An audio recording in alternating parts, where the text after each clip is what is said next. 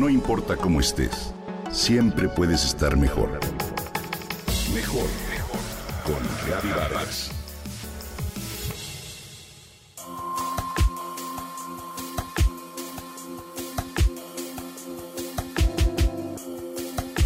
A mi grupo de WhatsApp de amigos comenzaron a llegar infinidad de mensajes con noticias devastantes, memes que hacían burlas sobre lo que ocurría. Y de pronto me hallé, me dice Elena, una lectora, en un mar de desinformación y confusión en el que no sabía si llorar o reír. Y sí, ¿cuántos nos sentimos identificados con la historia de Elena? Ciertamente ante la emergencia sanitaria que se vive en el mundo por la expansión del COVID-19, uno de los aspectos que se propaga de forma expansiva y que es igualmente peligroso que el propio virus es la desinformación.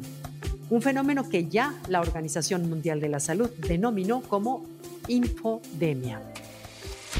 El término que literalmente se refiere al contagio de noticias falsas relacionadas con esta crisis va mucho más allá de lo que imaginamos desde fotografías con bolsas de cadáveres apiladas en un supuesto hospital, hasta remedios caseros para curar el coronavirus como hacer gárgaras de sal a cada rato a lo largo del día. Todos estos son bulos, es decir, noticias falsas, de los cuales se han identificado más de un millar. Imagínate. La infodemia no es otra cosa que una epidemia de información y el término tiene su origen en la infomediología, la ciencia que estudia los contenidos de salud en Internet. El aislamiento ha convertido a Facebook y Twitter, entre otras redes sociales, en las principales fuentes de noticias sobre lo que sucede en el mundo. Vivimos una época difícil, ni hablar, y al mismo tiempo padecemos una oleada de intoxicación informativa que hoy por hoy desborda cualquier reacción. Todas esas noticias falsas se centran básicamente en el miedo que tenemos y en el hecho de que, ya que la ciencia no tiene todas las respuestas que necesitamos, entonces dejamos de creer en la evidencia científica y nos vamos más allá.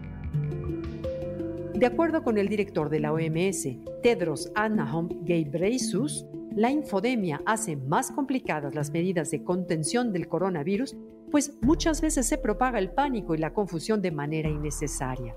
Y eso sí, que hace daño.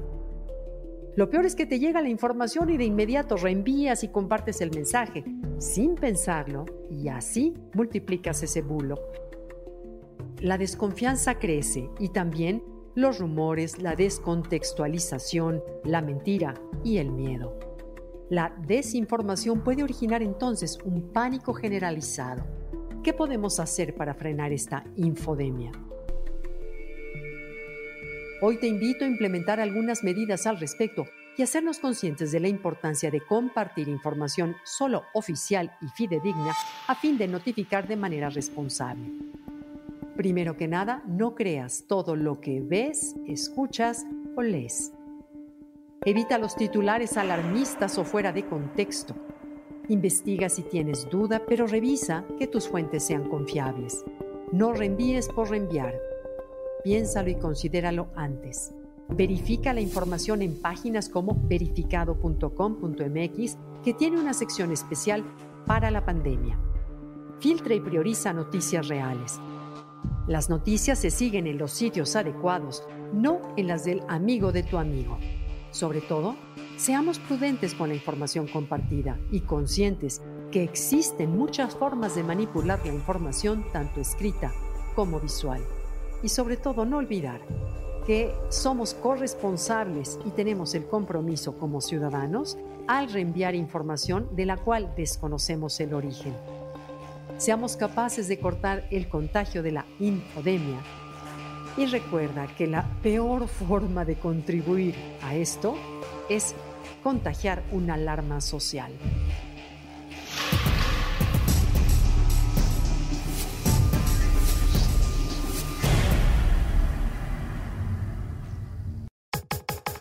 Comenta y comparte a través de Twitter.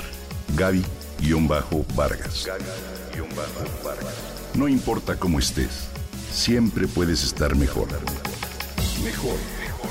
Con Vargas.